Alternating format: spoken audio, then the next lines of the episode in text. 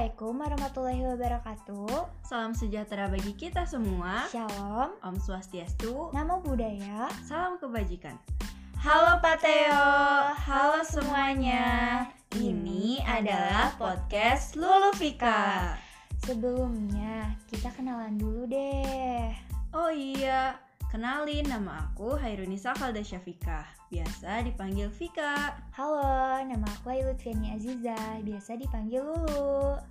Kita mahasiswa Universitas Pendidikan Indonesia. Jurusan Manajemen Pemasaran Pariwisata. Hmm, kita mau ngapain sih lo hari ini? Kita mau bahas topik yang seru nih, Fik. Apaan tuh? Kita mau bahas tentang daya tarik wisata. Oh, ya udah yuk langsung aja. Ayo.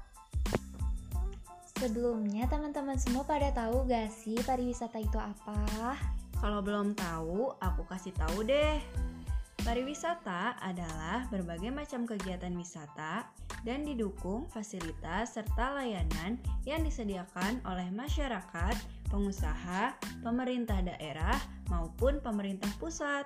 Yang ngerasa belum tahu gimana nih? Udah pada paham kan sekarang? Harus paham dong. Karena sekarang udah pada tahu, kita lanjut ke topik selanjutnya yaitu destinasi pariwisata. Destinasi pariwisata tuh apa sih lu? Jadi, destinasi pariwisata adalah kawasan geografis yang berada dalam satu atau lebih wilayah administratif yang di dalamnya terdapat daya tarik wisata, fasilitas umum, fasilitas pariwisata, aksesibilitas, serta masyarakat yang saling terkait dan melengkapi terwujudnya kepariwisataan. Oh, gitu. Oh iya, destinasi juga memiliki struktur loh teman-teman. Strukturnya dibagi menjadi dua. Yang pertama, destinasi mikro, terdiri dari negara, provinsi atau negara bagian, kota atau kabupaten, dan kawasan tematik atau kawasan unik. Yang kedua, destinasi makro, terdiri dari beberapa negara atau melampaui batas negara. Contohnya, Eropa, Afrika, Timur Tengah, Asia, dan sebagainya. Bener gak lu? Bener banget, Fik. Selanjutnya ada daya tarik wisata nih teman-teman. Daya tarik wisata itu segala sesuatu yang memiliki keunikan, keindahan, dan nilai berupa keanekaragaman. Eh eh eh, aku mau tanya deh, kamu tahu gak sih lu, daya tarik wisata itu dibagi menjadi berapa?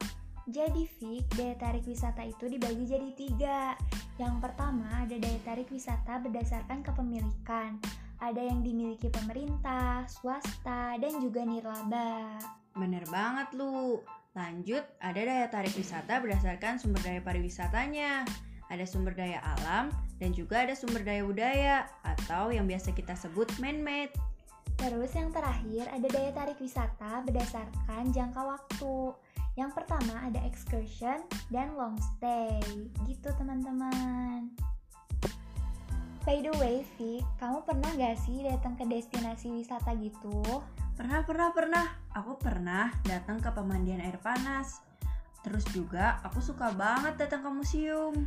Kamu tahu gak sih pemandian air panas sama museum itu masuknya ke usaha daya tarik wisata? Oh iya, apaan tuh? Jadi, usaha daya tarik wisata itu usaha pengelolaan daya tarik wisata alam, budaya, dan atau buatan manusia.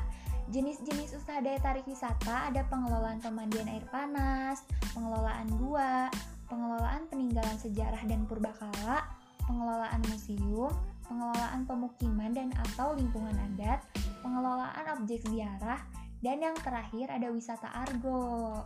Oh, gitu. Iya. Nah, jadi gitu teman-teman tentang daya tarik wisata. Makasih ya udah denger sampai akhir. Semoga podcast ini bermanfaat. Sampai jumpa di lain waktu. Dadah.